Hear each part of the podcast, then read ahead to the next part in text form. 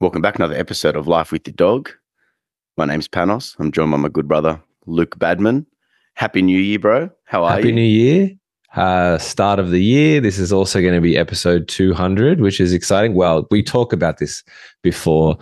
Uh, of- well, should we say officially 200? I mean, we've Officially got more 200. Than, yeah. We're good. By yeah. the numbers, it's 200. With there's more than 200, you know, files on the on the server. Let's say, um, but we at a certain point we we we like at a certain point we weren't counting all of them or whatever happened. So anyway, I think it's like two two hundred and seven or something like that. we, we are officially 200 at the beginning of 2024. yeah, It is a- it's that's a good nice time. round number. Yeah. Yeah, I think so. Mm. Well, um, I hope you've had a good break. And yeah, no, I when I put out the episode last week, um, I apologize for our radio silence, but it was just a December thing. We had things to do, and Mm. time flew by very fast. But I, I think don't was think- nice. Yeah, I don't think we're the only podcast that sort of has a few weeks off. If I, I've been looking at my my feed on my podcast app, there's a lot of like recycled episodes, and you know, December's a holiday all over the world. So Exactly. So look, hope, you hope everyone's rested and had hope a nice. checking their holiday. to see, to see we posted yet? Have we posted yet? I was hoping there was a little bit of, of in between eating all the Christmas food, checking if we're posting episodes. Exactly. But um, but we're back, and um, it's been a good start to the year. I didn't have much of a break in terms of work. I had a little bit of a break here and there, just around the the Christmas and New Year's. But I try to keep my momentum to keep to keep this year be fresh. And something that I mentioned in that podcast as well. Um, the last one was, you know, I'm not sure where I heard it, but I heard it somewhere online where New Year's Day starts on Boxing Day mindset, right? Otherwise, you let Christmas Day become Boxing Day, become some New Year's Day, then before you know it, it takes. Oh, do you mean like your momentum for the next year? Yeah. Is that what you mean? Oh, okay. I and- thought you meant like- mentality. but t- they, you know, they say like um, um, from Boxing Day till New Year's Day, it's like a week of Sundays. You ever Yes. heard that saying? It just feels like Sunday every day.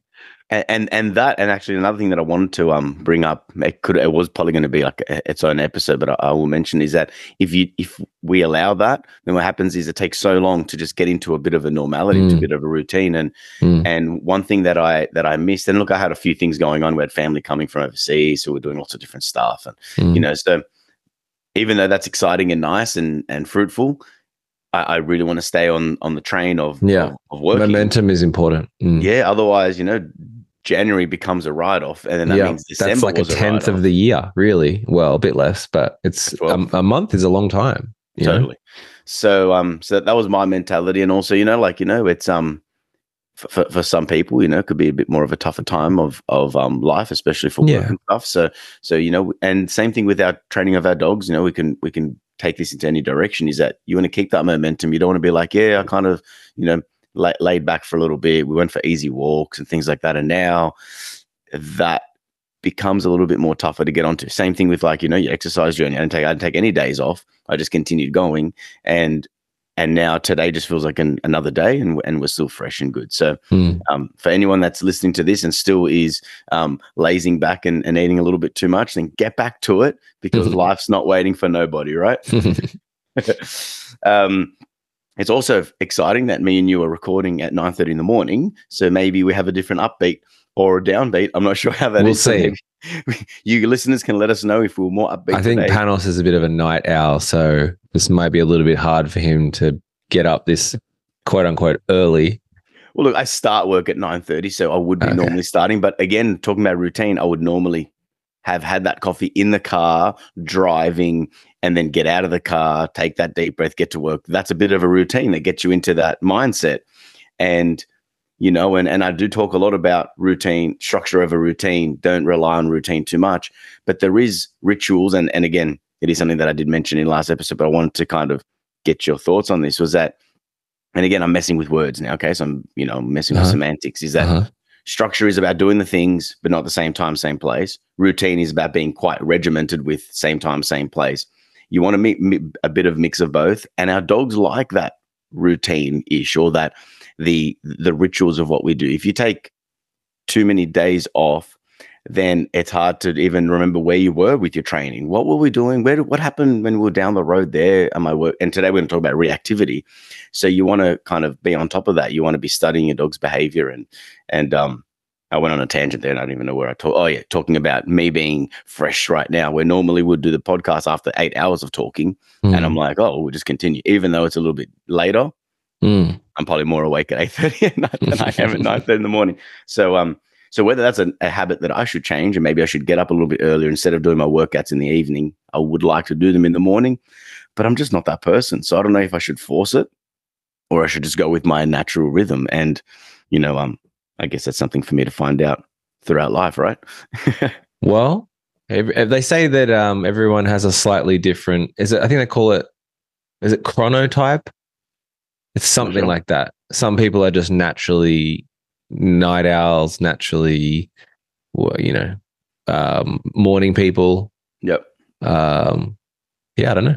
And, and I had a friend who was a PT, and he says, "No, no, you go with what you, you if you know you're warm and better in, in the evening, then that's when you train. I pref- around that. It, it's funny, eh? Like I think it's nice to get the training out of the way in the morning. And they say like Yeah. do something hard first thing in the morning, Mhm. which is true. But I do prefer training in the arvo. Yeah, I think I get more out of it. I'm more into it, and also, I don't know. Yeah, the morning for me is just not my my time. So, so again, you know, you want to pick up your natural patterns, know where your rhythm's at, and I, and that's the, the the word I was looking for. Maybe your rhythm, the rhythm of the Mhm. day. And I Mhm. actually acknowledged that as well when I went away um, to go visit my sister. And when we came back, that I could tell Spades in particular liked, obviously likes it when I come back home. But when Mm. we left the house, and he's like, "Oh yeah, we're doing we're doing the normal walk again," even Mhm. though the normal walk's never the same or go in the same place. Like you know, we're always switching it up a little bit Mhm. but it's not the same as when grandma was walking him. Grandma probably had him on the lead. She took him for like an hour and a bit of a walk. I'm like, Spades can't walk that long anymore. So she's like, he's a bit slow. Walked all the way to Ramsgate. I'm like, oh my God, don't do that. So um, so I think I was a bit happier to have a bit more off leash time. So I think Mm. the dogs and even people, we like our rhythm. It could work for us and it can also work against you. You know, if you're if you're feeling good in a certain rhythm, you you're comfortable and growth doesn't happen when you're comfortable. So you know, it is a bit of a, a balance that you need to juggle, especially if you're a business owner, you know, and you're and you're a father or you're a mother, and then you're an owner, you know, all these different things. It's it's hard to um be out of a rhythm when you need to tend to so many things. But again, Mm. you do the same thing over and over again, you're doing the same stuff. So do you like who you are? Keep doing it. If you don't like who you are, then change it up a bit. I heard this saying it was um, people don't decide their future, they decide their habits, and then their habits decide their future. So I think I that's like something that. you could probably apply to dogs as well, you know, in terms of the dog training. It's like, well, you want to do XYZ with your dog. It's like, well, what's the smallest possible step that you could take towards that every day and make that a habit?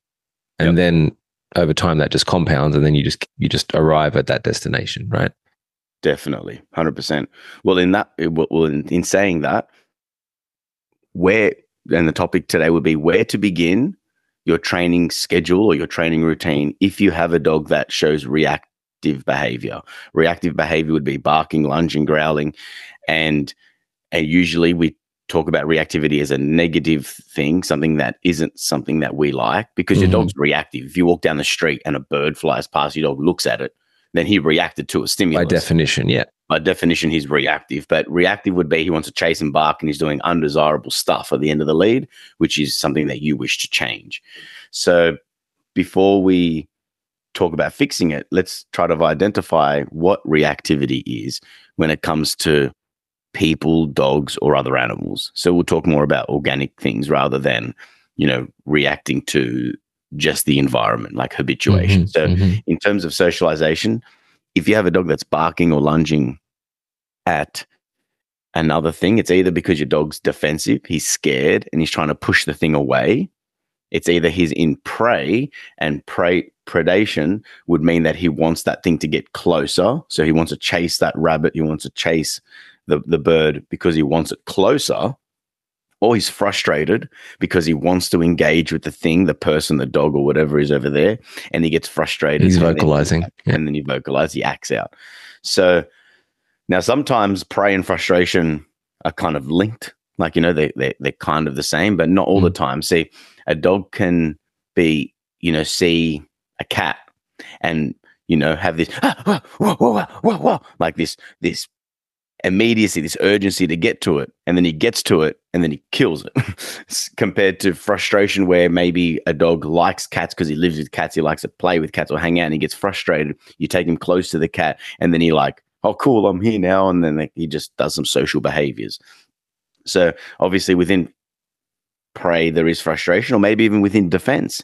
He, they're feeling frustrated as well because they're still not getting what they want. Mm. But but defense is is leads more towards aggression. Aggression is the defensive behavior to keep your dog safe, where prey is that he wants to eat something. So, and typically our dogs don't really eat the prey; they get to it, they get to it, Just and kill like, and then like, now what do I do with it? Um, yeah, they could either kill it, they chase it, and they don't know what to. do.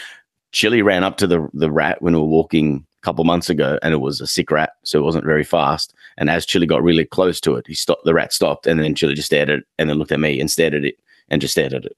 And he's like, "So what do I do now?" So each dog will have a different expression. So we have different types of dogs. Will have a different um, expression, and even dogs within the same group, within the same type, will still have a different behavior. So, so terriers will typically run up to that thing and just kill it. Yeah, we used to have a um before Fudge, before Chloe. Um, we had a she was like an Aussie. Oh no, sorry, Yorkshire Terrier, I think. Oh yeah, Cross silky, little fluffy little terrier thing, and she used to. Uh, there was at least one occasion where she killed a blue tongue in the backyard, oh yeah. and and she didn't bring it in the house or anything. She did like she killed it. Actually, she just maimed it, and she came into the house covered in blood. Mum was like, "What the hell?" And Dad went outside, and there's a blue tongue, poor poor little guy, you know, lying on the grass, like not in a good way. So Dad had to, you know, put him out of his misery. But Yeah, it happens, right? And and that's why we had those dogs, right? So we can keep the property clean of different rodents and pests and things like that. So what we see from these behaviors, and it's kind of sad when you think about it. If the dog's scared and he barks at the person, the person goes away. He now feels reinforced for doing the behavior. Well, he is reinforced because the thing did go away. So now the dog thinks that he has this illusion of control of the environment. And on top of that, it's a frustrating behavior. We get really pissed off with it. And it's very hard to get our dogs out and about and do things because our dog is like lunging at other people, potentially about to bite them. So it's sad in the fact that your dog's feeling, you know, that threatened. mm, And on top of that, it's it's sad for the person because if you don't know what to do, it's frustrating and it's it's like I don't even get a dog for this. Why am I even having to do all of this stuff? Can't I just take the dog to the park and throw the ball and have a have a good time? So so a few things on the human side of this that, that we'll discuss is if you acquire the dog knowing he's reactive, different situation than if you had a dog as a puppy or a new dog and then he developed sort of reactive behavior. Because if the dog develops the behavior without you realizing, or you acquire the dog without knowing he had reactive behavior, now your whole life with your dog is based around this reactivity almost. Mm. And, and, and then it becomes you're so like, "Oh, this isn't what I thought I was getting into." Yeah, and then also people feel they feel bad if they're not equipped for this, like for the time, effort, energy, and they don't have enough of a skill set and resources to to to get some good training. Then now either the dog suffers or the people suffer or both, and and and it's just people just get lost. And that's what I basically see every single day when um people are like I don't even know what to do anymore. I can't. I used to go places, and now people run across the road. I have to run across the road. I have Yeah, to go it's sad eh, if they don't have the skill set or the confidence to do that. It's you know, I or feel even for them. worse, even worse. When I saw a client the other day, it was her. I was her fourth or fifth trainer. Um, it's usually three, four, or five, right? Then by the time they see me, somehow. So, um, and it's such a similar situation. So I'll talk about a couple of them. One of them was um, a lady with a kelpie. Her dog um, has bitten people, so he's not reactive, but he's aggressive. So again, remember when the dog makes physical contact with their teeth onto onto a person or a dog, and they have made that physical contact, whether they've broken skin or not, that is aggressive Mm. behavior. We don't call it a nip or a, and it is a bite, but it's not a nip. The A bit so that he can get an outcome. A dog would nip you, maybe out of prey, like a like a kelpie or, or a cattle dog may nip you, Mhm, mhm. and that could just be because the dog's all psyched up and razzed up and just kind Mhm. of just acts out. And then you have mouthing where the dog just comes and starts mouthing on you and just like soft biting on you and he's playing with you. Mhm. So they're all different. So um, so what, with this particular lady, it's actually the opposite to what is normally the case. She's seen these other three or four people, and none of them taught her what a marker was to use food. It was all just very old school type of training. Where typically what we see these days is if I've seen somebody who's seen multiple trainers before me, it's usually a positive only type of approach. We've done the meds, we've done the positive only, we've done mm-hmm. this and that, throw the cookies on the floor and all this sort of shit. And it's not working. We've now decided to come to see mm-hmm. see you. So so it, it could be frustrating, especially when you spend all this money and seeing so many people and now not getting any results. Like what the hell is going on? Mm. Because dealing with this sort of behavior, reactivity and aggression, it's it's hard because you you need heaps of experience to understand what you're looking at you know um, how much are you willing to put anyone at risk yourself and others mm. so you need to have that confidence and also it has to become um, something that you've you're willing to mess up so you can get better at and that's the biggest problem i think for trainers is that oh i don't know if i want to mess it up and like make it worse but if you're not willing to risk that especially when you're starting like where do you start when it comes to that sort of behavior? There's and no perfect way to start. There's no perfect way to start except for and like and again if you're feeling hesitant to like go out there and like charge people to to deal with that which i would say yeah you probably should get some experience and where do you get it? And mm. i think you know dealing with rescue dogs um, shelter dogs and maybe friends or family or neighbors so you can kind Hands of like pr- yep. practice you know and start slow. There's no expectation. You're helping your friend out. You know let me just try these things see if they work and then trial and error things you know and i think rather than rocking up paying the cash, I go receiving the cash, and now having this expectation you got to fix the dog tonight. Some people will go over the top and they'll flat flatten the dog out. All right, br- okay, the dog doesn't like people. Cool, bring me the dog. I'll put him on the slip lead and I'll flatten him out. Make sure he does not reacting towards me. Now look how good he is. And I don't think that's really work. That doesn't work for the future. Mm. What we want to do is we want to build the dog up and have a good set of fundamentals. Can the dog focus and engage on us? Does the dog have clarity? Does he does he does he follow a lure? You know, does he know how to sit down, calm, and go to his bed? And not that and and this is what I wanted to kind of uncover a little bit is that if you're working with react and again a lot of people may disagree with me here too is that if you're working with reactivity and doing behavior modification you need an element of obedience training within your behavior modification for any of it to work because obedience training is essentially you communicating to the dog for your dog to do stuff. Mm-hmm. Sit down, lay down, come when I call you, walk on a loose leash. Like if you don't have those things, how are you going to have your dog to be calm and relaxed around other dogs? Now you can do behavior modification without obedience training, but when it comes to working with clients and their dogs and everyday people, it just it just doesn't make sense to not have any obedience. Um, now, not to, now when a video I put up on my Instagram a couple um, weeks ago with a shepherd, and again, this lady's seen, I think, two or three other trainers. And a lot of the time was that they, they were working with um, loose lead walking, get the dog to focus. But there was, but her, but the dog couldn't hold the sit. The dog couldn't like pop out her. of it. Don't even like just sit and just get back up, sit and get mm. back up, sit and sit, spin around, sit over here, sit over there. And there's like there's no clarity. And I think what helped her significantly within that session was when you tell your dog to sit, she has to hold that sit. So if she gets up, you can just apply some pressure, tell the dog to sit. Now, she actually didn't react at all within the session. So there was no ill behavior that I witnessed. We weren't, we were only around Chili and Chili doesn't give off the dodgy vibes. So I guess she didn't feel re, um, defensive. So she didn't mm. react. Now she was upset. She goes, I want the reaction. I want you to see it. And I said to her, That always want, happens. Yeah, you want to see the good behaviors when I'm around. You you don't, but I do understand you want to see the shit behavior so we can show you how to correct it. But more importantly, what we're trying to do here is make the dog feel good, confident, confident enough that she doesn't have to react. And if you can now start to tell the dog what to do and how to feel, like what to do and how to act, you're then starting to change how she feels.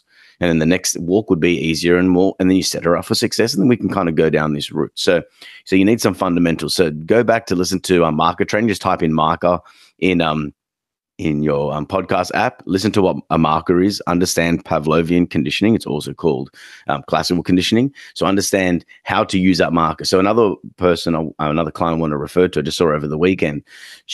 her dog, um, Staffy, was is he's probably around like say a year, year and a half old, and she was in the park when the dog was around six months old. No previous dodgy experience prior to this and a child jumped out the bush and like ran up to him or was on a bike or something and mm. freaked him out. And then now since then, anyone wearing a flowing dress or a child in particular, he would just like lunge and bark at. Oh dear. So um so obviously concerning, concerning for my client and also concerning for the dog because he feels dodgy and more importantly, more concerning for children that walk past that dog. So um, obviously we got him off the harness. Harness encourages dogs to pull on the end of the leash. Number two, But Panos, wasn't it a no pull harness? Can Haven't you believe seen it? the no pull harness? It, the ad said the dog will not pull into this harness. With a bungee lead too, by the way. Yeah. Oh, yeah. The bungee lead. That's also no pull. Yeah, you got to love that. Give me Um, a break. So, so let's let's talk about that. Um, Some people may be like, know exactly what we're about to say right now. Others would be like, "What are you talking about? I thought a no pull harness was the way to go." Well, let's break that down real quick. A no pull harness is a lead that attaches to the chest part of the harness. When you pull the dog towards you, the dog will pull, be pulled off balance, and will discourage him from pulling. A bit of negative reinforcement, a bit of pressure until you get the right behavior will show the dog not to pull on the leash. So I typically use harnesses for dogs under six months old. For a five month old German Shepherd, a front clip harness can work until he's got his adult teeth. He's a little bit more cognitive. He understands what's going on around him. Around that six, six and a half months, we whack a slip lead or a martingale collar, typically a slip lead. And now we control the dog's head, and we can um, we can use a lot less pressure to get more um, more control from our dog. But more importantly, we want to be able to communicate and manage our dog properly. Having a collar up high on the dog's neck gives me that leverage and control with a lot less pressure, more clarity, and more effectiveness because even if I have to do give a correction to a dog, if I don't care how a dog feels, if I'm walking down the street and a dog lunges at a dog at, at a child, I'm pulling that dog back at a bare minimum. I'm gonna pull like pull up on the lead and like turn around and make space. I may even have to correct the dog. Most likely, I'm gonna give a punishment to the dog to be like, hey dude, I don't care how you feel. In that moment, you can't jump at the at the child. Again, circumstances are important every circumstance will be different. So this isn't like dog scared of kids, give dog correction. Well, if the dog was red zoning it, like completely over threshold, has no ability to see what's happening around him, I wouldn't put him in a situation where he's going to have a kid jump at him. I would wait for him to understand how to deal with stress and how to overcome it, how to focus on me, and how to follow some rules before I would go anywhere close to a child. So there's quite a few different things that are happening here, and we're going to bring it all in a full circle. So, um, so with his dog, he reacts towards a child. And again, I haven't, I've seen him stare at a kid and I've seen him do like a low growl, but I haven't seen the lunge. But what's, what's all, oh, back to the harness real quick. So, dog on the harness, and the biggest problem, especially when it comes to reactivity, is that you can't control that dog's head if the dog's got the harness, whether it's clipped on the back or the chest. You pull him away, even if you turn around and pull him the opposite direction, his head will just swivel around and stare at the thing still. And also, they can get out of him very easily and that sucks. And on top of all of that, everyone wants the dog to feel good. Put him Mm. on the harness so he doesn't choke, but nobody talks about the human being and how much pressure their shoulder has to has to endure, um, their hips and their state of mind and and their physical health. Like no one's talking about how the human feels. We're only talking about how the dog feels, and I think that's kind of ridiculous. We're human beings. We want to be looking after humans as well as dogs. So, um, now, again, if you just get a slip lead, listening to this tomorrow, you grab a slip lead and you whack it on your dog, you're probably going to butcher it. There's a whole bunch of stuff that needs to be done.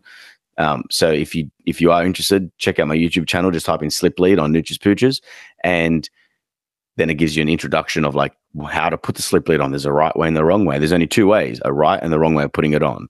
And then you want to introduce some leash pressure. You want to show the dog how to respond to the leash, and um, and find success with with um with yielding to pressure. We need to teach the dog how to yield to pressure, and not just yank and crank and bang him around. You just teach the dog that it's how to turn it off. It's in his best interest to to to follow it, not to fight it.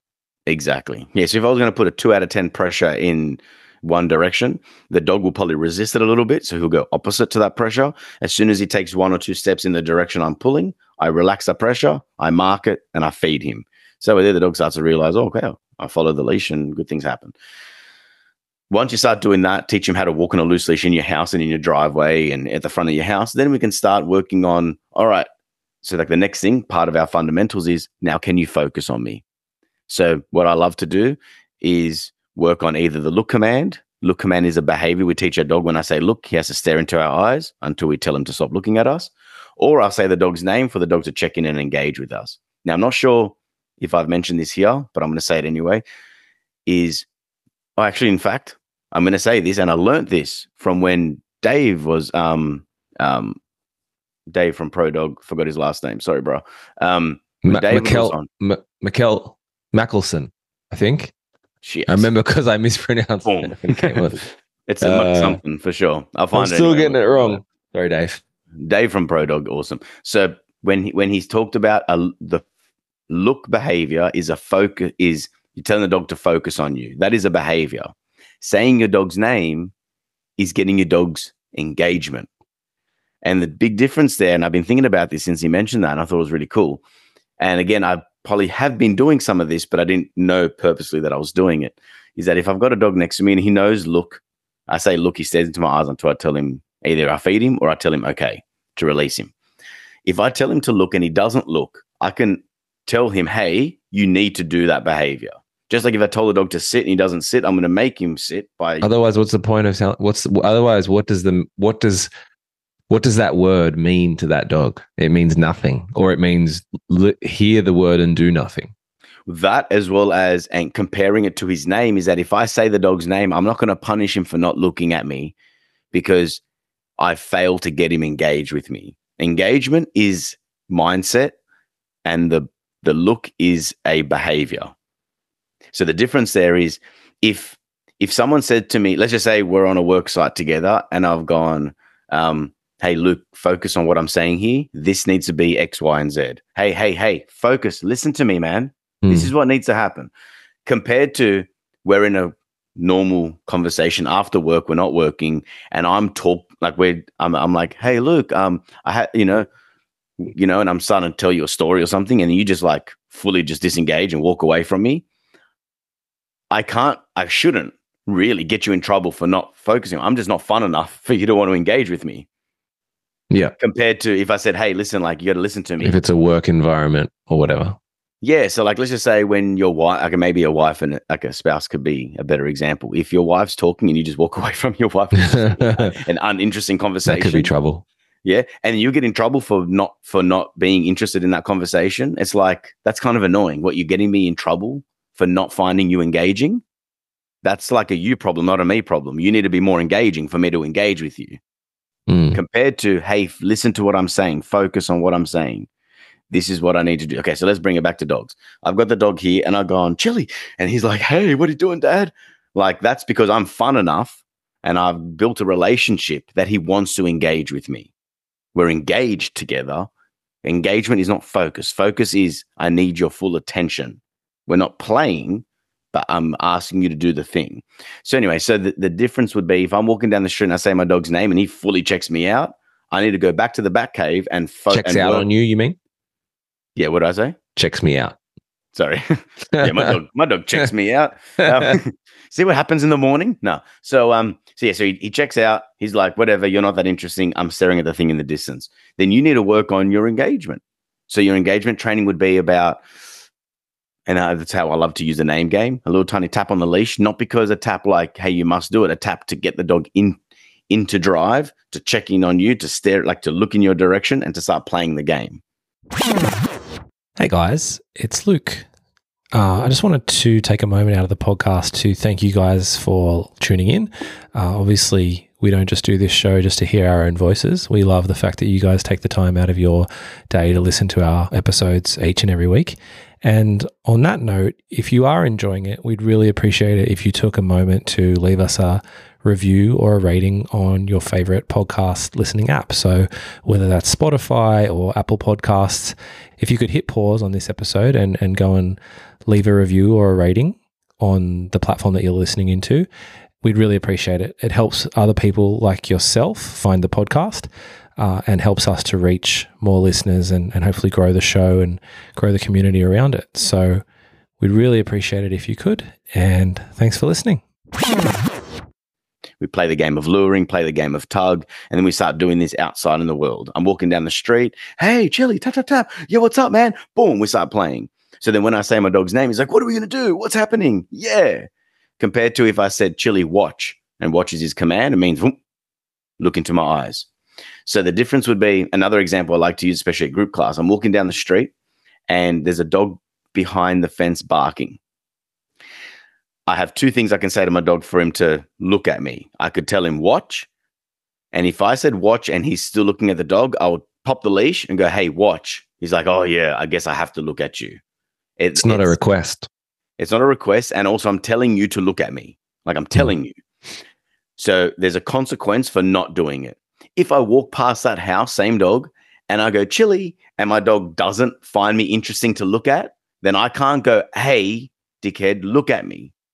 That would be telling him to stare at you, but you're not going, hey, find me engaging. If I try to go, Mhm. hey, chili, and I start correcting him, he's like, I don't like it when you say my name. Actually, in fact, I don't even want to engage with you. You're not that fun. You're not that exciting. I don't see you as a leader. So I don't have anything that I need from you right now. I need to deal with this thing over there. So so think about that if you're with your spouse or with your friends and they don't find you that interesting and halfway through your story they just cut you off and talk about other things, you can get mad at them. But they won't listen out of respect. They'll just listen because it's like let's just avoid this situation. But they don't, they still, they probably won't hang out with you next time. Compared to if you're funny and you've built a relationship and you start talking and everyone's listening, now you've engaged with them. Compared mm. to if I was a boss going, everyone stop what you're doing and listen to me right now. And if you're not going to listen to me, get the hell out of here and never come back again. Mm. That's a that's a different situation. Does that make sense? Yes. Cool. So we walk down the street and I do the name game. I walk back, tap the dog's lead very lightly, a half out of 10, say the dog's name. Dog looks at me. I mark it. I run back. We start playing the fun game. Again, Nutris Pooches on YouTube, type in name game. There's me explaining it there. So I play this game so that I can be more exciting. I can start to create more of a relationship between me and the dog. I would probably not do this only when I see other things that my dog gets worried about or gets reactive over. I would do this just randomly. So that way there, when I do need it, my dog's like, hey, what are we going to do? Mm. So, um, and then I'll be practicing the look as a separate thing, along with good loose leash walking, dog walk on the left hand side, doesn't pull on the leash, stops when you stop, sit when you say sit, holds a sit until you release. You can't do any of that on a harness. If a dog breaks a sit, you can put as much pressure as you want on that harness. Into not gonna- what? Into Yeah. his shoulder, like between his shoulders, doesn't do anything. There's There's no no- directional force. Exactly. And it's not aversive enough for him to try to escape it. He's just going to jump around and carry on. Mm. Then you can push push his butt on the ground, which then means that's more clunky as well. And it's just it's all kind Which of Which. I guess is kind of the point, right? By the people who subscribe to that kind of training. Exactly. And hence why I wouldn't put a young puppy on a collar and expect them to be obedient. That would Yeah. be like unfair. So um so using the right tools and searching for the right person who knows how to use the tools, they can teach you how to do that. Because again, if you like, and I've said this heaps of times, how many people come to a martial art dojo and going, I want to learn a spinning back elbow. And it's like, dude, how about you learn footwork first? Learn how to slip and move, learn how to do a jab, a jab and a cross, learn how to do low kicks. And then Mhm. eventually you can learn, you know, after you know, a couple of years of training that here we're going to do a spinning back elbow and you may need this in the fight, but you don't look for it in the fight. It just happens in the fight. But Mm. again, it is an elaborate, nice looking technique. So we all want that. Just like how many people want their dog to do what Chili does in for his tricks and his commands, but can't even hold a sit for 35 seconds. So, you know, you need to prioritize where you're at. You want understanding and clarity and good communication prior to asking your dog to behave, whatever that means. And um are we uh, uh, have, have I jumped around too much or am I on track? no, I think no more than usual. no more than we usually do on one of these episodes. Beautiful. I love it. So, so that's what you want to start off with. Also, you want to be able to see can your dog behave in a certain way that you want, hold a sit, focus on you, you know, follow a lure. Can your dog do that not in the presence of the trigger? If you can, if you can't get it with without the trigger around, how are you going to get it when the trigger is around? It, it Mm. makes no sense. So before I get into into this, I wanted to um just go over the layered stress model that J Jack um created, and we had him on the show. He was awesome. Definitely go back and listen to that episode. Is that at the bottom bottom of this pyramid, like at the top of the pyramid, sorry, is your trigger. This is a dog reacts to children. But at the bottom of this pyramid, you need to check out on health. Is a dog in sound health? If he's un- if he's unwell, he's not feeling good, he's um he's got a bad back, he's got a headache, whatever it is, then um then how is he going to be the best version of him, of himself? Um, there's that as well as on top of the health um, layer. I'm just I've, I've said this like a billion times, but right now that I'm recording myself, I'm going to make sure I'm pulling up the layered stress model so I don't actually say the wrong thing. Oh, actually, see, I've already said it wrong. Um, So we have uh, right at the bottom is the base. The base is your communication, basic understanding between beings. So does your dog understand what you're trying to say to them? Then you have health, psychological effects. You know, acute or chronic issues. Is your dog actually sick or um or, or unhealthy? Because if he's had diarrhea for the last couple of days, he's limping, and then he sees a trigger, he's going to re- react ten times more than if he was in a good state. Then on top of that, you have lifestyle. So biologically appropriate lifestyle. Are you fulfilling your dog? Are you giving your dog exercise, activities, social interactions, etc.? Then you have clarity on top of that. Understanding the environment. What are the rules, the parameters of the interaction? Predict outcomes of active of actions. Does your dog have that clarity? Then you have the leash, avoiding frustration. So communication tool, a restraint device, how are you using your leash? Does your leash represent going for a big fun holiday walk and you jack your dog up way, way, way high up in, in the arousal level where he's mm. like super psyched and he now enc- encounters a thing and then with that energy and his fear or, or overexcitement or predation kicks into this behavior. So you want to kind of keep that leveled. And on top of that, you have the trigger, the triggers, the last straw, things that set the dog off that makes them blow up. So that's why a lot of the times when we have the dog and we do some stuff in the house, introducing what the marker is and luring and sitting down and come in bed, it's like, all right, cool. You're going to do that in the background because this is what your dog would need. Even if I came to your house and your dog has no reactivity, I would say all dogs need to know certain behaviors. Go to your bed, come when I call you, lay down. Those are the three most important commands I think all dogs should know anyway. So let's practice that. Then by the time we do that, the dog's starting to get tired and like, you know, fulfilled. Then we put the leash on, we show him how to walk with the leash, and we get to the front door and we tell him, sit at the door now. We open the door. We don't run out the door. Hold your sit. Basic obedience stuff, right? But doing this keeps your dog under threshold. We keep him at like a five out of 10, not leaving the house an eight or nine out of 10. So we can keep him at like a underneath the threshold. So as soon as we leave the, the house we're in the front yard, he may creep up to a six. We work around the, the front yard. Again, most people don't do any training in their front yard. Nothing happens in their front yard. It's a transitional space where your dog goes from zero to 100. So go into the front yard, practice your training, and in the random days, go back inside and continue life. Don't show your dog lead always means we're going to go out and see bad things or over exciting things. Go out in the front yard, practice your training, come back in. So that way, there you're starting to get into a bit of a routine. I would go out in the front there and be like, hey, when you see a, per- a dog across the road and you want to react to the dog, can you check in on me? Um, if you can't, then we have to work on that. Again, you don't go out into the street until you can get it there. Then once we got good behavior, especially around some tr- triggers at a good critical distance, then we can work out onto the um onto the footpath. And then we slowly, slowly build this up. The reason why I wanted to do this is because like this episode today is because people say, hmm, I want to work on my reactive behavior. But every time I go to Cronulla Esplanade, my dog freaks out at every single dog. Now, people that don't know what Cronulla Esplanade is, is that it's like Cronulla's like a big main beach in Sydney, and the Esplanade is the big walkway along the beach. Mm. And you'll see easily like on a lot of dogs. Yeah, in one in one hour of a walk, you'd easily walk past fifty to hundred dogs. Easy, like, e- easy, easy. And it's a very narrow space. It is not the place to practice your reactivity to dogs. Not the first time, no. No, not, not day one, right? But, uh, but it is a place that I like to meet my clients so that we can. It's often a goal, right? It's often a goal of theirs. Yeah. Exactly. And it's different to like a group class setting. So, one thing I've realized about group class, group class is awesome. It works really well. However, the dog knows where they're going. They rock up to the same place. Mm. They know what, what they're going to expect, especially if they've come more than once.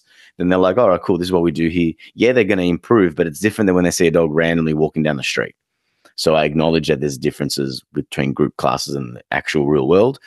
But um, but in saying that, I'm going to define the critical distance real quick. Critical distance is the distance and the space between your dog and the trigger. And outside the critical distance, dog has no reaction. So the dog can see a dog at 20 meters, not react. But at 15 meter gap between dog and dog, dog your dog starts to blow up. Now we know what the critical distance is, just outside that 15 meters. Our job is to get our dogs focus on us and to get reliable, good, calm behavior, whatever the goal is, so that the dog's at an appropriate critical distance. I would say a meter, a meter and a half is kind of a good critical distance. Um, it would be nice if it was zero, but not all the time we have the opportunity and the time and also the desire maybe to have our dogs to like play with other dogs. If your dog, your goal may be, hey, look, I don't care if my dog doesn't play with dogs. I just want to walk down the street and come back home and go to work. You know what I mean? Most people mm. have pretty simple, simple goals, but we have complicated remedies because it's complicated. Because your dog has its own agenda. You can learn skills, but you need to teach now your dog what those skills are so that your dog now can adopt the minds. Like he's got his own things going on in his head. He's not just wedded to what we want all the time. So so it's important that we um, give the dog the illusion of control. Just like we talked about in the conditioning episode, we have feelings. Feelings become thoughts. Thoughts become actions. You want to control the masses? Control their th- feelings, not their thoughts. Thoughts are easy. It's two, it's two, yeah, it's two different sides of the brain.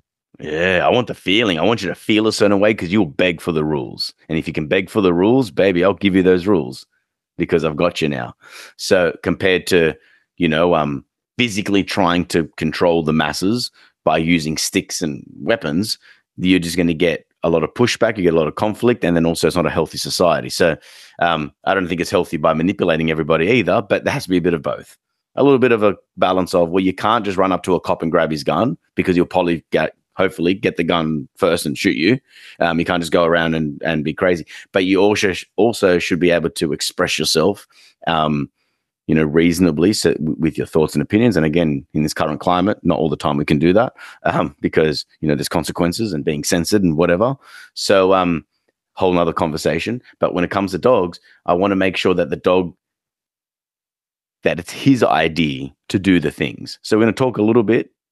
Actually, no, before I get into counter conditioning and desensitization, because that's exactly what we need to do to start to start this process of solving the reactivity issue is that if you don't have some of these fundamentals down pat right from the beginning, how can you do any of this stuff? Unless you know, like it's just so hard. Unless you have like a low level reactive dog, you put a slip lead on, you walk down the street, dog barks at the kid, you're like, oh, knock it off, and you give him a pop on the leash. Dog's like, what the fuck was that? And then you walk past the kid again, uh uh and the dog's like, oh man, don't correct me. And then before you know it, dog's like, I don't have to bark at kids. Oh, this is awesome. And then before you know it, we haven't got a problem. That is an easy fix. A lot of the times, that's as easy as it is. It's not super complicated. It's not super um, dramatic, but that's not fixing the problem. What's going to fix the problem is teaching people how to make your dog feel a certain way. So, um, and the reason, another reason why um, this episode was triggered in me is that with my client, with the same dog that was lunging at kids, I only saw on the weekend, is that she'd be messaging me. We've been like kind of in contact, and she's like, oh, like, you know, I don't know where to begin. Like, I didn't know where to begin. And I've had dogs my whole life, but they've been backyard dogs. And like, now I'm trying to do the right thing, but, you know, I feel bad for my dog and all this sort of stuff. And she goes, and, and I said to her, it sounds like you're doing all the right things. Now, in session one, she felt confused, which is kind of normal. I could talk a lot, I can give quite a bit of homework. And I also know that in my session one, I'm trying to give you fundamental stuff that doesn't look obvious that it's going to fix us down the track. But I say just make sure you're practicing these techniques. Then we um we were in session two the other day, and um and just as simple as we walked. Okay, so we walked um at the sailing club at Sans Souci. We just come around the corner, and this um and as soon as we came around the corner, five kids are like, dog, and just like sprinted to Ronnie, the dog. And then um my client's like, what the hell? So then she steps back, tap tap tap, on the leash, says his name. Ronnie checks in on her. Boom, she rewards. Boom, she rewards. She starts playing some luring. She made some space. I told them, told the kids the dog's aggressive. You can't touch a dog. And I kind of gave him a bit of a word on like try not to run up to a dog's, ask first, you know, giving a bit of street education to the kids. Um, and then then we will continue to walk. The the dog saw another kid on a scooter, looked like wide eyed, like what the hell? And then she marks it. So she says yes immediately when she he makes eye contact with the kid. His head swivels back at her and she feeds. And I had to explain to her again, we're trying to make the dog feel a certain way. We don't want him to just look at us and not lunge. I want him to go, oh my God, the presence of kids may mean I get food. But if I do, like if I break the rules or lunge at the kid, then she's going to correct him and tell him you're not allowed to do that though. But I'm not going to put you in a shitty situation where a kid's tap touching you and then I correct you. That would be craziness. Mm. Actually, in fact, in that moment, if I had a kid touching him and he's like growling about to bite, I wouldn't punish him because now I'm adding more conflict to a conflicting situation. Now I'm just you're only confusing, yeah. Yeah, I would pull him back. Certainly, I'd push the kid away, um, and I'll do I'll do something, but I wouldn't punish him and say never ever do that because that just makes no sense to the dog. Even though it seems like a tempting thing to do, right? Because you're embarrassed, you're scared, you're like you're horrified that your dog can do this to a child. And then she says to me, "It's like they're children, they're five years old, bar." And and I say, "Yeah, you're rationalizing it as a human about your little humans. You're you're, you we're gonna like most people, most people would save a child and put their own life at risk to save a child. That's just Mm. human spirit, I think." But dogs don't give a shit about kids. they just see little mini kids running around, being erratic, being chaotic. It freaks them out, and um, and dogs generally don't like that shit. So, you know, we have to have a bit of perspective, right?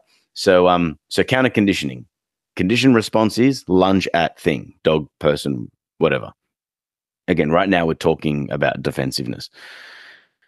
Counter conditioning would be look at me, get some sort of focus on you, mark and reward, or in the presence of the stimulus that your dog's going to react towards, marking the behavior when you see a desirable behavior, not like crazy behavior. If your dog's barking, barking, barking, and you mark it, you could you could be rewarding the barking. Not always, but you could be.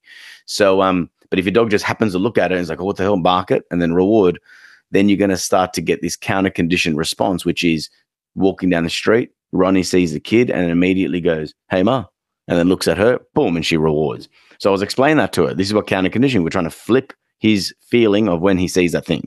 Hmm. And now, to somebody who's never heard this before, this was session two, so it was a bit easier to explain. I had to try to explain it enough that she understood it, that she can apply the technique, but not for her to be an expert that she becomes a dog trainer. I just wanted to know why we're doing it. Because if you don't know the why, you're not going to do it. Simple as that. So um, so then she messaged me a couple of days later and she goes, I went to Cronulla, walking down the street, a kid came out of nowhere. Um, he kind of growled, so she tapped the lead, tell him to knock it off. But then as soon as she kind of like gives some feedback through the leash, it wasn't a big correction from what she was saying, but she kind of like nagged it a little bit. And then he like looks at her, she rewarded. She looked at the kid, looked back at her, she rewarded. He looked at the kid, looked back at her, and then she, and she goes, "Oh my god, this is hilarious! It's so funny."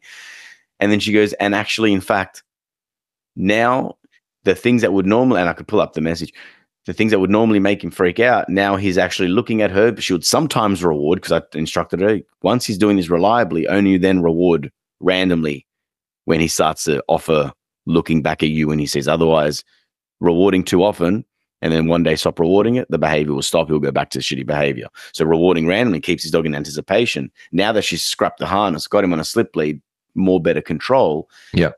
and and communication and clarity now everything's starting to fall into place she's feeling better she's going out more places she's doing all this stuff and this is now how we start to kind of snowball effect. Now, it doesn't mean, and another problem that can happen for people that are probably at this level, yeah, we've been well, we've been doing well. It's been about three, four weeks.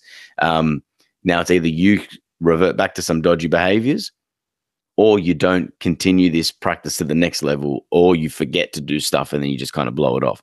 So you got to be real pragmatic about it, set your dog up for success. And it may even, oh, and also another thing is if your dog starts going back a few steps, you go back a few steps too know the whole process. Yeah, progress Prob- isn't linear, right? That's the whole point. It's like it doesn't look like this. It looks like a squiggly line. It goes up, it goes down, it goes back, it goes forth.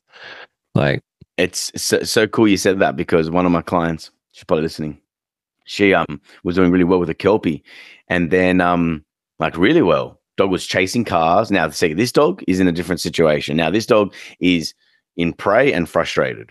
So he sees a car and he just wants to chase the wheels because he's in predation. He wants to like chase the spinning spokes of the car, and he's like, "Yeah, let's chase these things." What an idiot! Um, he sees other dogs because he gets frustrated. He wants to go and say hi to him, hi to them. We're telling him no, so he barks and carries on. And same with people too. So she was doing really well. Everything was going well, but then, and she even messaged me saying everything's going fantastic. Then a week later, she's like, everything's gone. Like as soon as I message you, everything went has gone backwards. I don't, every single dog, every person, it's happened again. What the hell? I thought we were going better. And um, so I said to her, Well, you go right back to the driveway and you practice everything from there. There is no walking. We don't leave the house until you get good behavior in the driveway. Then you get good behavior in your street. You don't leave your street until you get perfect behavior in your street. Now, you can spend half an hour in your street doing lots of training. You can gas a dog out. You don't have to go through the world and it's not about how far you go at all. it's the quality of it, right? Yeah. So um so she did that and then she was able to then progress back out into the world and things are kind of going well. But it's frustrating, right? And one thing I sent to her was um it was a um a meme that I saw ages ago. I'm gonna pull it up real quickly, but it's um it said it had like A to B, and it says what success looks like and what success.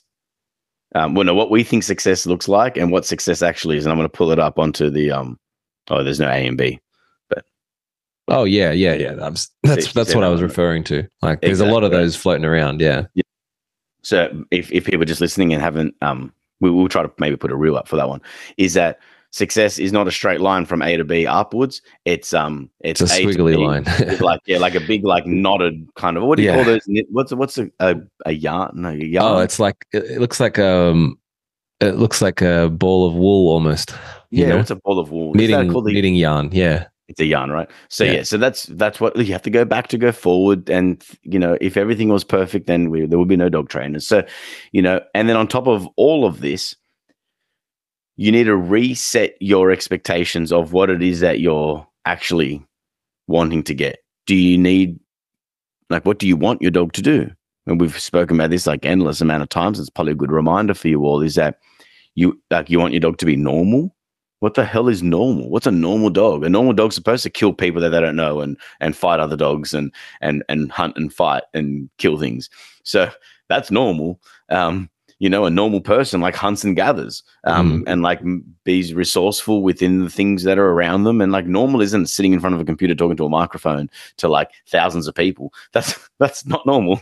So um, so you have to define what normal is. Define like write down your expectations, what you what you want your dog to do, not what, what you don't want them to do. I would suggest being pragmatic with your with your training and your um your obedience if you're thinking about doing a board and train, I would suggest learning the skills first.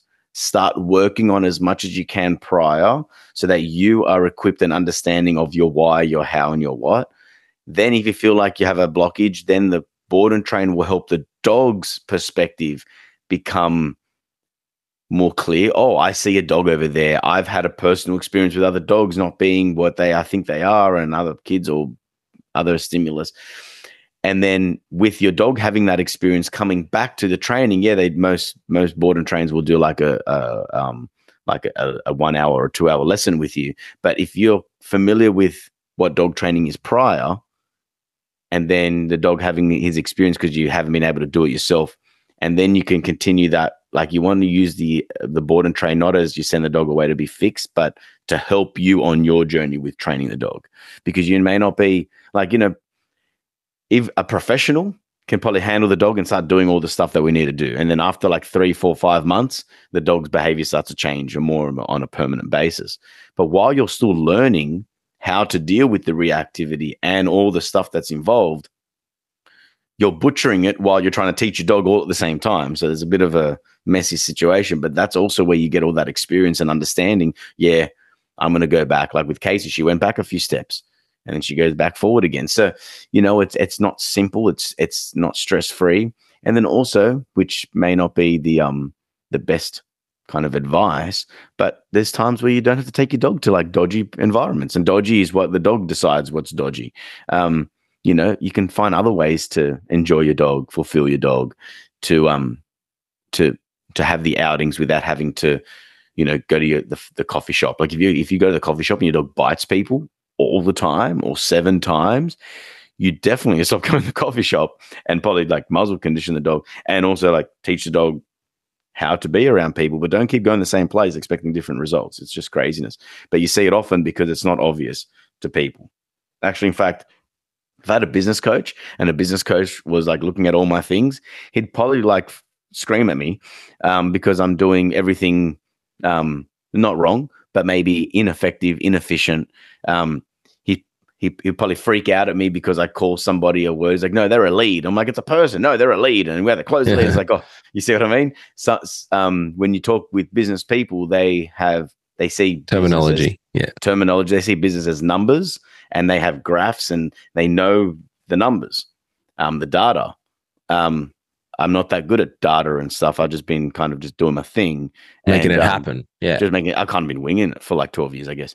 Um, hey, it's worked out. it's worked out. Now, look, I wouldn't say that I've fully been winging it. Like I'm not doing everything wrong. Sure, but but, but just like somebody who does the YouTube dog training, because you know I listen to I listen to you know a few different like business mentors, we'll call them online and stuff, just to kind of understand different terminology and understand. Oh, I didn't think of doing that, and I'm trying to, you know, I want to stay in business, right? So Mhm. I want to learn more so I can like stay around and adapt around current climate and all that sort of Mhm, stuff. mhm. I haven't had a actual coach because for me, I haven't had a one-on-one actual coach. The reason, actually, reason why, um, is if I'm going to spend my money towards something, I want to know who I'm going to spend it towards, but I want to know a little bit of something so that when I'm speaking to this person, I have something to go from, rather than being completely fresh, don't know anything, and let this person lead me on down down paths. The rabbit hole, yeah. aren't Down the gonna work for garden path, yeah.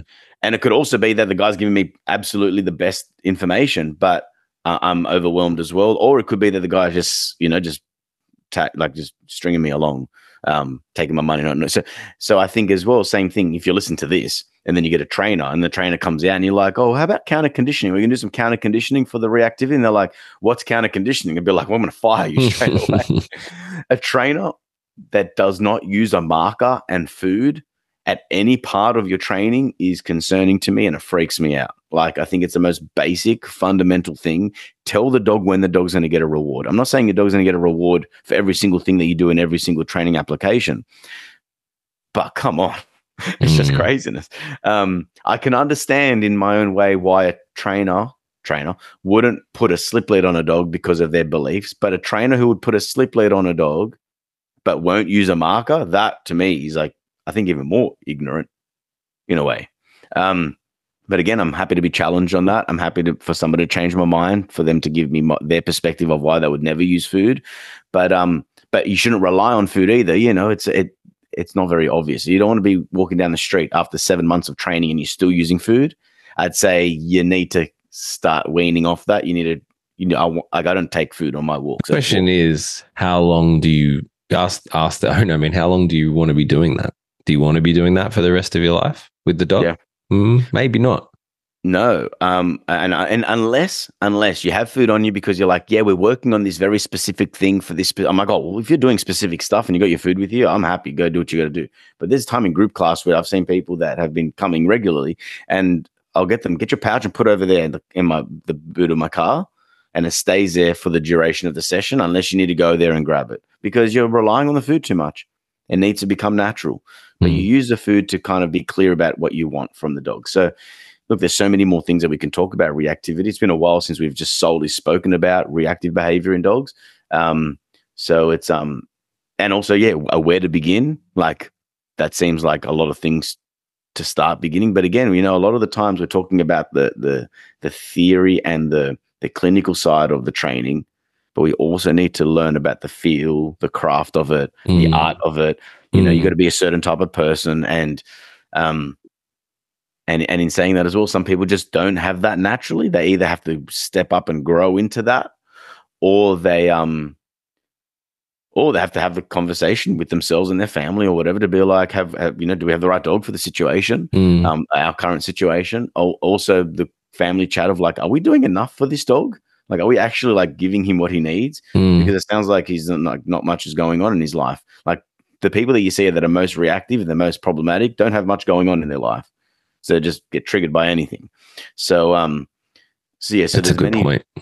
yeah, um, many factors that come into this, and um, yeah, I'm going to stop it there. Otherwise, I'm just going to keep keep um keep going down my own rabbit hole. But my list ran out right from the beginning, so I've been running off the top of my head. Not that I need a list for this, but but I do want to make sure that even as a podcaster, I want to make sure that what information is going into your ears goes into your brain and into your hands, so you can start doing stuff. Like you know we're giving away um what what we know because because people do some weird shit man. Like the advice that they, that i hear um is crazy. Oh another thing i wanted to um share on the show was that i do put um i do say what i would i do what i say i would do and what i mean by that is christmas evening seven o'clock i'm riding chili admittingly i've had a few drinks i'm riding the bike Chili's off the leash. I've got his leash on me. I'm riding, going, oh, it's so so relaxing, such a relaxing afternoon. And then I see this freaking husky shepherdy sort of thing just running down the hill, beelining it straight for Chili with his teeth out, like ah, like you know, I'm um, showing aggressive behavior, and I'm like shit. so I hop off my bike. I'm on my blood in my slides as well. And normally my rule is you leave the house in in enclosed shoes in case you need to fight somebody or run after someone or run away from someone. You don't want to be doing that in slides like like an idiot. Uh-huh. But again, uh-huh. I was lazy. I wasn't expecting a fucking drama. So um, anyway, I hop off the bike. I'm like, get your dog. And she's like, it's not my dog. And I'm like, damn. So anyway, so I jump in front of this dog and like big body language. This is Christmas Day? Christmas evening, bro. Oh, Christmas.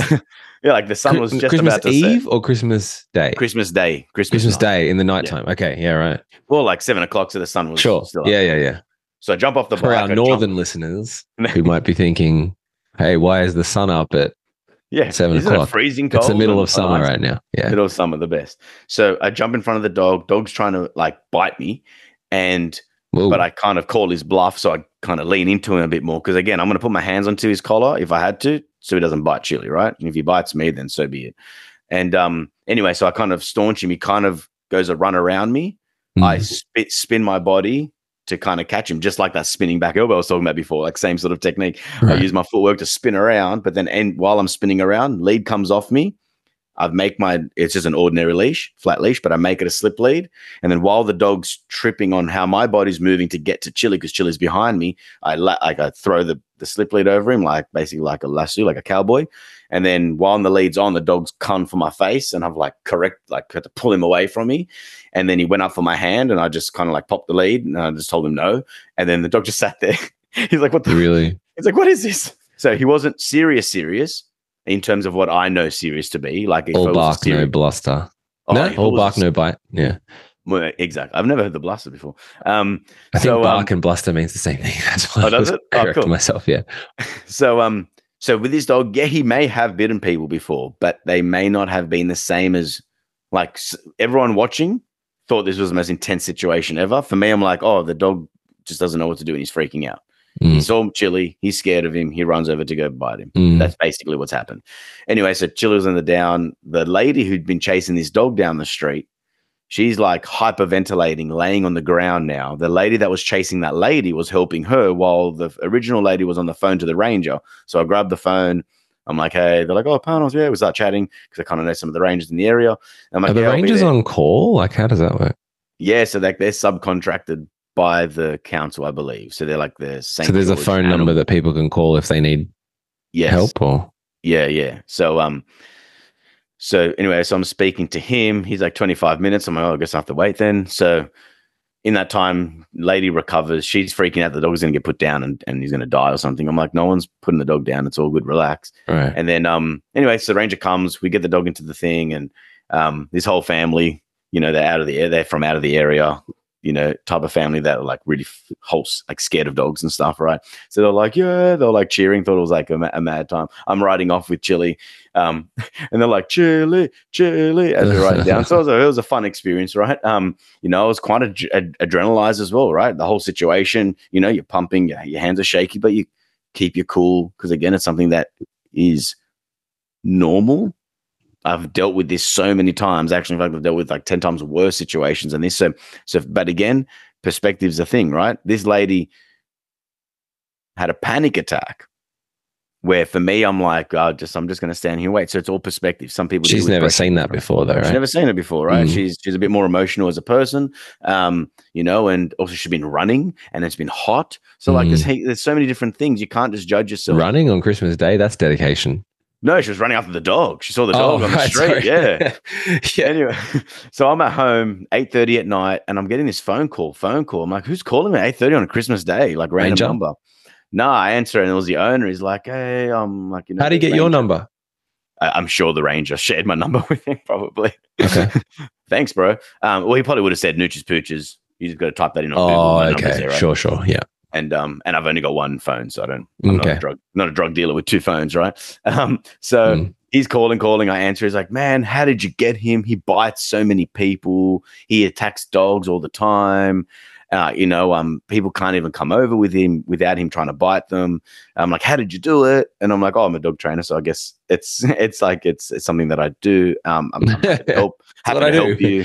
yeah. Um, he was a lovely guy. He was surprised. And I'm like, and anyway, I was telling the lady because the lady was saying, "Oh, people left the dog run free. They're trying to get rid of it. And I'm like, no, the dog's still got his collar with his name on it. The dog's name is Cavallo or something.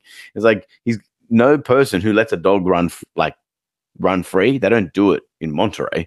You take him to like the bush somewhere and you let the dog run away.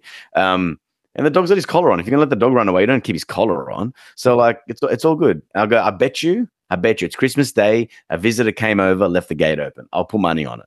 I'm speaking to the guys like, yeah, my daughter's friend left the gate open. She thought she closed it, dog ran away. It's Mm. like it's straight up. Anyway, he's like, How can I help you? How can I thank you? How can I thank you? And I'm like, I don't know, just train your dog and do some cool stuff with him and just make sure the gate's closed. I don't need anything from you. Um, but um, but you have to be ready to to um to act when you see something. And if you're not prepared, I don't know what to do. But the reason why I want to bring this up, of course, we're dealing with like, you know, talking about reactivity and aggressive sort of behaviors. This wasn't a training opportunity, it was more of a let's just manage the situation, get the dog home safely, um, and make sure that you know members of public are, are looking after themselves. But and maybe we're going to do a whole episode on this. So this is I'm going to write this down right now, like um how to deal with dog attack. Okay, so that's going to be one of the episodes that we do because it's it's hard. But I will start off by saying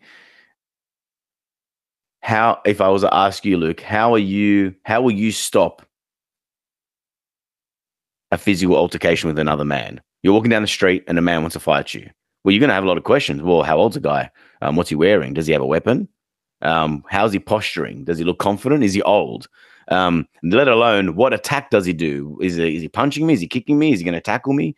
Um, then, and then even if you knew all that information, then well, what is your what's your technique going to be? My point Mm. is, it's very complicated question to ask. It's not. somebody. Yeah, that's like how long's a piece of string, right? Yeah. So then for me to go, oh, this is how you defend yourself when a dog's trying to attack your dog. I don't know how to explain like, answer that, but I gave you one example with that dog just then and how I dealt with it. Now I had a couple of other things up my sleeve. If the dog was going to be a bit more serious, I've got a bike. I'd use my bike as a barrier to block me and my dog. I'd probably kick. And again, the thing about chili is that when we have a dog trying to like attack me or like dogs reacting to another dog and I kind of have to correct it, chili Mm. decides to herd us. He just circles us with like hackles up growling. So it doesn't make the situation any easier sometimes. While um, so but yeah, Chili stayed back in this case. So my point there is that it's it it takes a lot of practice, takes understanding dogs, understand yourself, how you act under pressure. If you're not willing to get bitten, don't jump in, all that sort of stuff. But Mm. we're gonna do we're gonna answer that in the next episode that we do together. Um, and I'm gonna stop right now. I got to get ready to go to work. I'm Yep. sure you need to do some work too. I'm fully awake now, so cool stuff. Um, got me um got me all um fired up for the day. But hope you guys enjoyed today's episode. If you're still listening after us rambling on, um, much love to you all this year. As I said, I'm going to try. We're going to do our best to get as many guests on as possible. We're just going to pump out guests. We want to. I want to. Um, I want to improve my game in terms of understanding perspective. I want you guys to be listening to other people, not just us talking about dogs and their behavior and their training. So if you have any guest ideas or people that you want to love to listen to, send them through, DM us on Instagram or lifewithyourdog at gmail.com is our email address. Any suggestions, flick them through. I'm always keen to hear, um, to, um, to learn more about people that I haven't known about because I know my circle of dog trainers and people that we know, but I don't mind having. And also, if you're a random agent that's sending me random dog trainers that want to be on our podcast, um, give us a bit more information about that because some people just send through, hey, you should speak to this person and speak to that person. I want to hear from actually our listeners, not random agencies. So just thought I'd put that out there too. If those agencies are Oh, listening, yeah, where they're like plugging someone. It's like yeah, they, and they annoy you. How many Yeah. emails? Like, leave me alone. I don't know that person. I don't want to speak to them. So, um, but um, anyway, I'm gonna leave it at that. Thanks, um, thanks again for listening, and bro, it's been good to see you again. yeah, man. Yeah, Good to see you as well, my friend. All right, guys. Thanks for listening. Um, we'll see you next time. laters. Bye. Thank you for listening to another episode of Life with Your Dog. Please share with your friends if you're enjoying our podcast, and leave a review on Apple Podcasts to help others find the show. You can also find us on Instagram and Facebook, Life with Your Dog Podcast. My name's Panos, and to keep up with my dog training adventures, tips, and techniques, you can find me on Instagram at np underscore dog underscore training, my website npdogtraining.com, or my YouTube channel, Nutris Pooches. Thanks for listening, guys. My name's Luke. If you'd like to find out more about my dog training services, you can find me at www.kizuna, that's K I Z U N A, canine, C A N I N E. Com.au. Uh, I'm also on Instagram at Kizuna Canine Training. Thanks again, and we'll see you next time.